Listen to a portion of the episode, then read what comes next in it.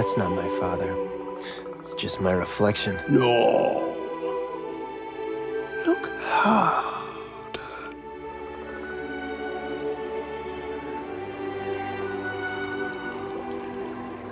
You see, he lives in you.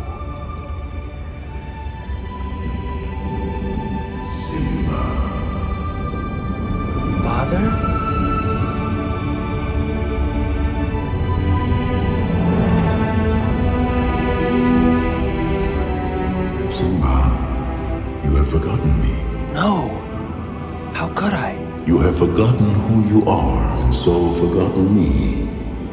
Look inside yourself, Simba. You are more than what you have become. You must take your place in the circle of life. How can I go back? I'm not who I used to be. Remember who you are. You are my son and the one true king.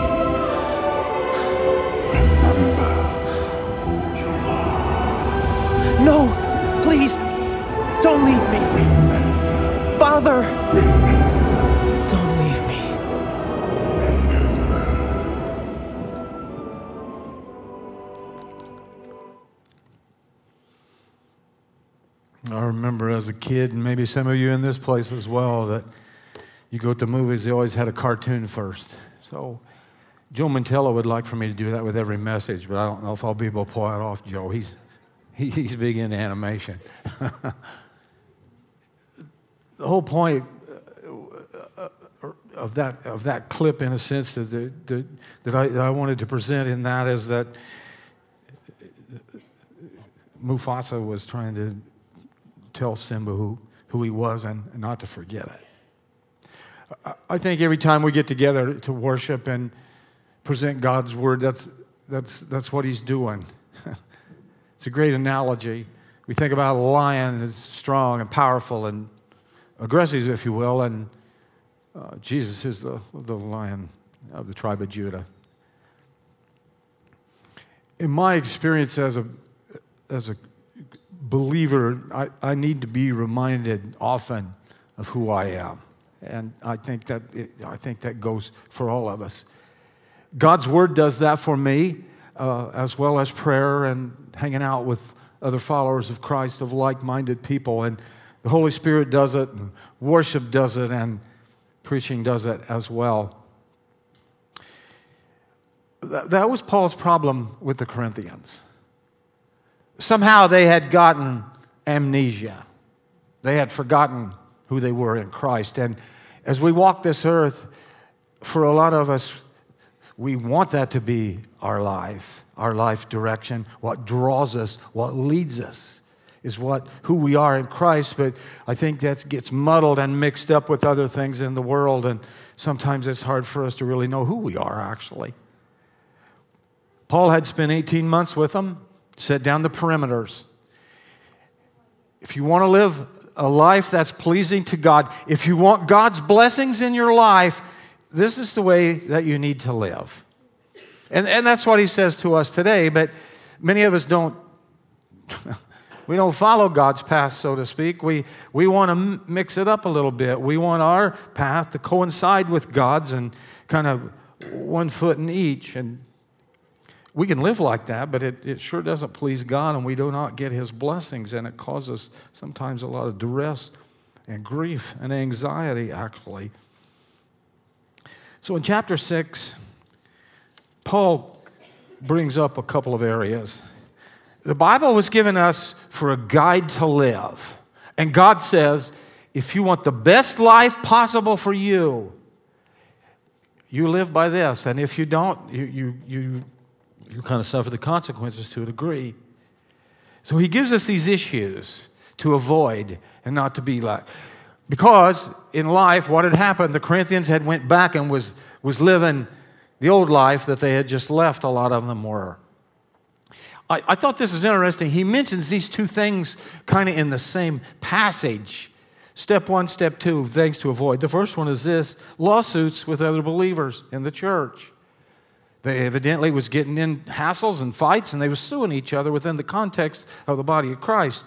And then, second, he brings it up again. He brings up sexual sin. It's, it, he, he mentions it again. He keeps bringing it up, so to speak, because it was such an issue there. And I do believe in our world today that it's an issue here that we have to address as followers of Christ. And at least you might not follow God's word, but at least we need to know what it says. Uh, we can't use it for hearsay or whatever. We got to say, well, God says this. So let's look at these verses 1 Corinthians 6 1 through 11. When you have something against another Christian, why do you file a lawsuit and ask a secular court settle the matter, decide the matter, instead of taking it to other Christians to decide who is right? Don't you know that someday we Christians are going to judge the world? And since you're going to judge the world, can't you decide these little things among yourselves? Don't you realize that we Christians will judge angels? So you should, you should surely be able to resolve ordinary disagreements here on earth. If you have legal disputes about such matters, why do you go outside, go to outside judges who are not respected by the church? I am saying this to shame you. You know, he's not, he didn't pull any punches here. He said, I'm saying this to make you shame. Isn't there anyone in your church who is wise enough to decide these arguments? But instead, one Christian sues another right in front of unbelievers. To have such lawsuits at all is a real defeat for you. Why not just accept the injustice and leave it at that? Why not let yourself be cheated? But instead, you yourselves are the ones who do wrong and cheat even your own Christian brothers and sisters. And again, starting with verse 9 Don't you know that those who do wrong will have no share in the kingdom of God? Don't fool yourselves. Those who indulge in sexual sin, who are idol worshippers, adulterers, male prostitutes, homosexuals, thieves, greedy people, drunkards, abusers, swindlers, none of these will have a share in the kingdom of God. There was a time when some of you were just like that, but now your sins have been washed away, and you have been set apart for God. You have been made right with God because of what the Lord Jesus Christ and the Spirit of God have done for you. He's saying that believers shouldn't sue each other. When you've got a dispute in legal matters, take it within the context of the body of Christ and try to settle it there. Now, I agree that there are some cases that have to be handled in legal courts. But disputes between believers should be handled within the context of the church. The scripture is saying that followers of Christ should not have to file a lawsuit and ask a secular court to resolve differences among them. Why? Three reasons. One, if the judge and jury were not Christians, they would not be likely to be sensitive to Christian values. Two, the basis for going to court is often revenge. This should never be a Christian's motive. And three, lawsuits make the church look bad, causing unbelievers to focus on church problems rather than on its purpose. It's about the witness, remembering who we are and how we act in this world, you see. Paul is saying, remember that. Because of all that Christians have been given and because of the authority that we will have in the future to judge the world and angels, we should be able to sit down and discuss things and handle disputes in house, so to speak. But you think about the prospect of spending eternity with folks that we haven't learned to get along with here on earth. That's kind of absurd to me. And it's those of you that I get under your skin, maybe and drive you a little crazy. Today, you can go to your house, you can lock the doors and pull the shades down, and you won't have to see Eddie. In heaven, I'll be able to walk through your wall. So just put, wrap your mind around that. You're not going to be able to get away from me. So that might make you think about that a little bit. But nonetheless, that's, that's what he's saying here that we should be able to, to handle problems here because we're going to be together forever. Jesus said, By this everyone will know that you are my disciples if you have love, for one another. John 13 35. I think that's interesting. The world will not know us if God had granted these great miraculous powers to us that I could bring people back from the dead or call down fire from heaven. And even if I could do that, the world's not going to remember me for that. The world's going to remember you and I by how much we loved each other. That it, that it rose above everything else. That even with all of our scars, our warts, our habits, and the things that we do to drive each other and drive God crazy, that we can put those to the side and, and still love each other as brothers and sisters. So that's the first thing you mentioned. You shouldn't handle disagreements in court if you can help it. Do it within the context of the body. And then, secondly, we should avoid all sexual sin. Paul is reminding them who they were in Christ, and he's reminding them where they came from and who they are today in Christ and what they stand for and in their world and in their spheres of influence. Don't you know that those who do wrong will have no share in the kingdom of God? Don't fool yourselves. Paul puts all these sins on the same plane. They're all the same. We have a tendency sometimes to raise one sin above the other. We're infamous for that. That we could be doing five or six of these things and one other person's doing the other, and we're all pointing fingers at them.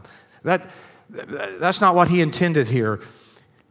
Don't fool yourselves. Those who indulge in sexual sin, who are idol worshippers, adulterers, male prostitutes, homosexuals, thieves, greedy people, drunkards and abusers and swindlers, none of them will have a share in the kingdom of God. And then Paul takes them back. There was a time when some of you were just like that. You were doing these things, that was your lifestyle. But now your sins have been washed away and you have been set right set apart for God. You have been right, made right with God because of what the Lord Jesus Christ and the Spirit of our God have done in you. In these verses, Paul gives a strong proclamation about those who will not inherit. He's saying that Christians should not call themselves followers of Jesus and allow any kinds of this evil to permeate their lives by saying that none of these people will inherit the kingdom of God. He was referring to people that come into the kingdom and don't change. They bring this sin in, and sometimes it takes us a while to work through it.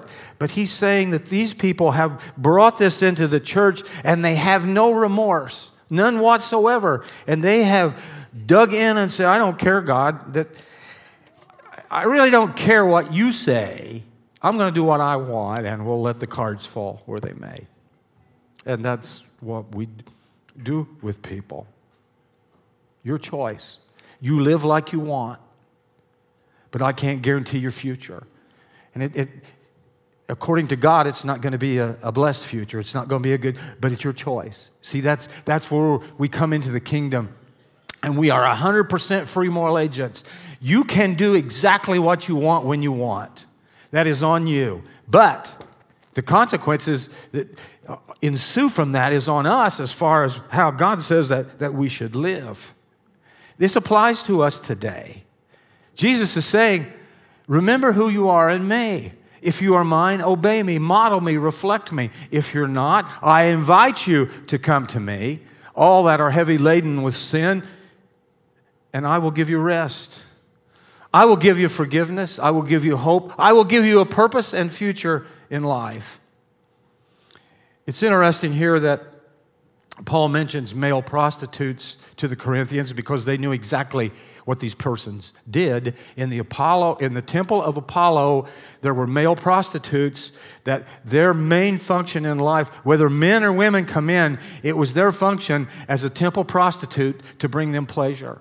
And evidently, there were still people from the Corinthian church that was going to hang out there. And that's, and that's why Paul mentioned that. Paul wrote about homosexual offenders will not inherit the kingdom of God. There's a lot of different opinions in our world today regarding homosexuality. Some believe that they can be Christian homosexuals. Some believe that homosexuality is an inborn trait, just like a person is born white or black. Some believe that homosexuals is just merely a, a, an alternative lifestyle. That's what people believe, and that is up to them, and that is their prerogative to believe that. I'm not concerned about what people believe. I'm concerned about what, what God says. Again, God's word is truth, and God's word is not always something that we want to hear. God's word is not always something that we want to obey. That's why a lot of us are scarred.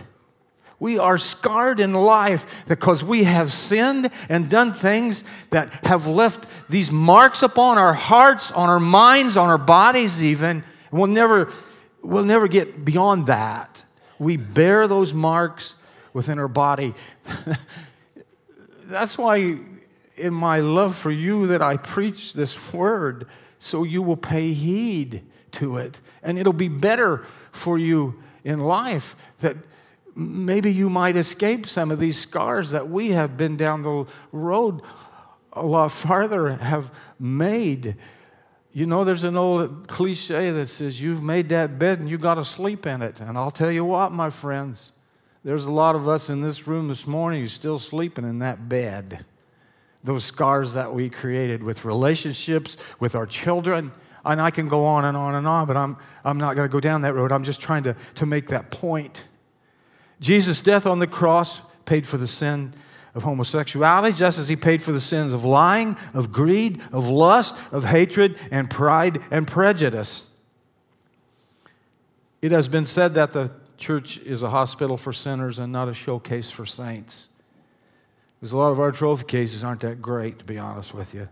It is a place where those that are caught in homosexual behavior can be freed and forgiven. It is a place where believers who have committed the sins of hatred and prejudice and self righteousness toward homosexuals need to go and ask the Lord for forgiveness and for healing. We're all sinners and we stand guilty before God. So rather than spreading hatred, spread the word that there's hope for sinners of all kinds through the life and death and resurrection of Jesus Christ. He is the one who sets people free regardless of our sins. And as your pastor, as your brother this morning, I cannot stand before you and say that I live a perfect life. I could have my wife come up and, and tell you how I live sometimes. I'm, with all with, that's within me, I'm trying to do what God wants me to do.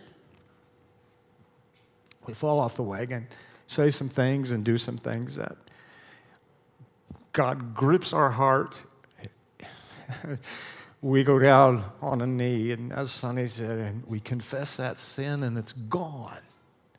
It's gone. He didn't hold that against me, and I praise God for that. But hopefully it gets less and less and less. And I, I've never really met anybody that's achieved perfection in this life.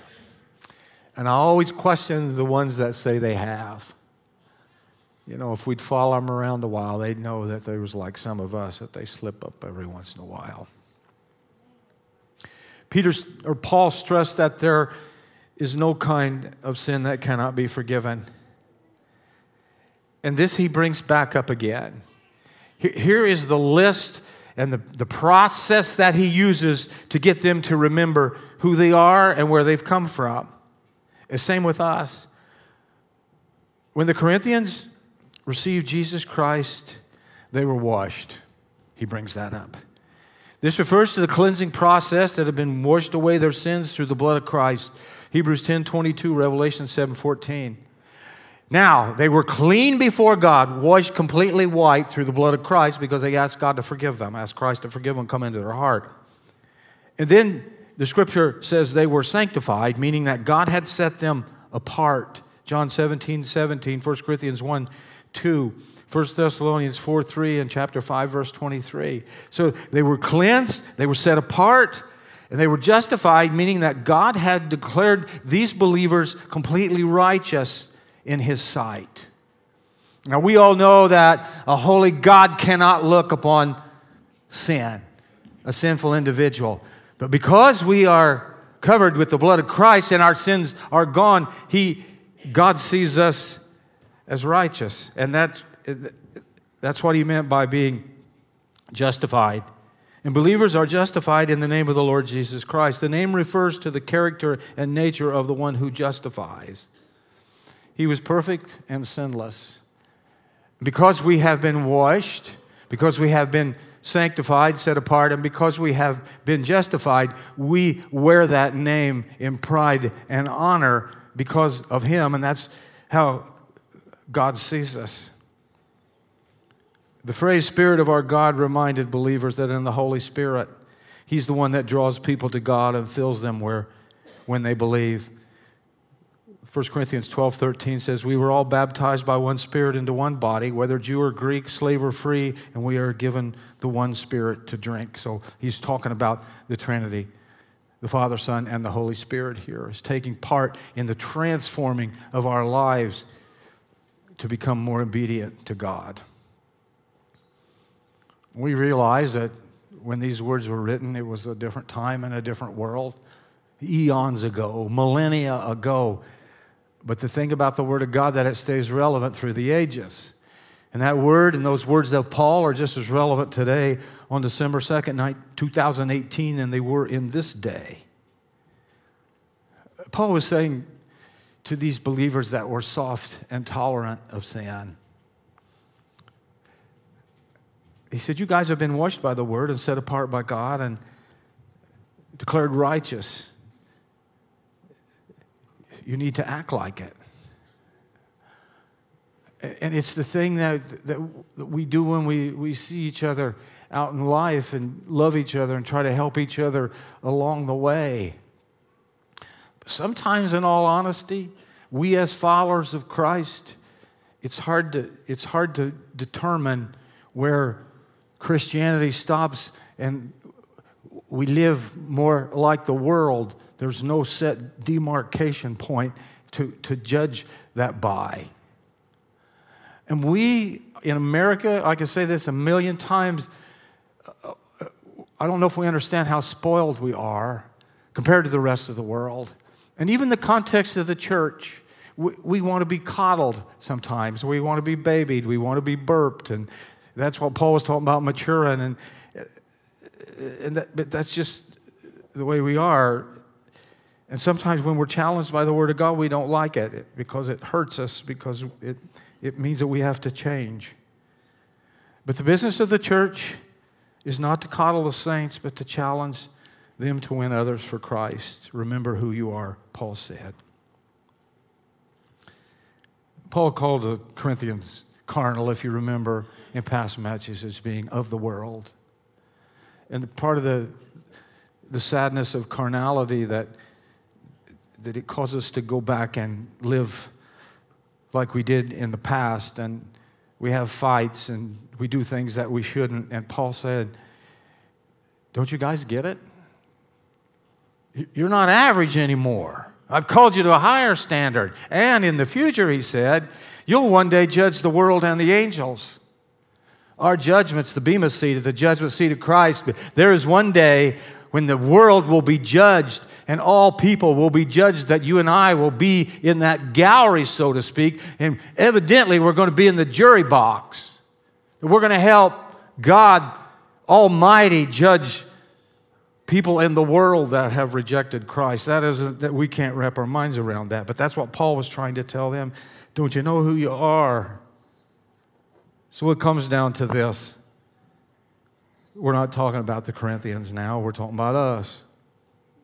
Do you know who you are this morning in Christ? Do you know that 100%? Have you gotten in the boat with Christ? Have you ever made that commitment? Do you know for sure that you're washed by the blood of Christ and have been set apart by God and sanctified? That you're justified and made right in God's sight?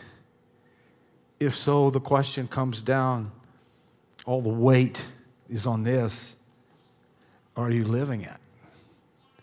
We can know the Bible from front to back, we can quote scripture, but it comes down to application. Are you living it? That is, and that's what the world wants to see, and that's what God wants to see in our lives. Maybe you've never committed your life to Christ. We always invite you to come. You just do it right where you sit, but nonetheless, you need to do it. We say this a lot, Lord, that it is the, a profound truth that you are the only hope for this world. And we, as your kids, you have us in this world to be bearers of that light and of that truth. May that really define us here this morning. Thanks again for these folks, Lord. I love them with all my heart and lift them up to you. Help us to be obedient, for we ask these things in the name of Christ. Amen.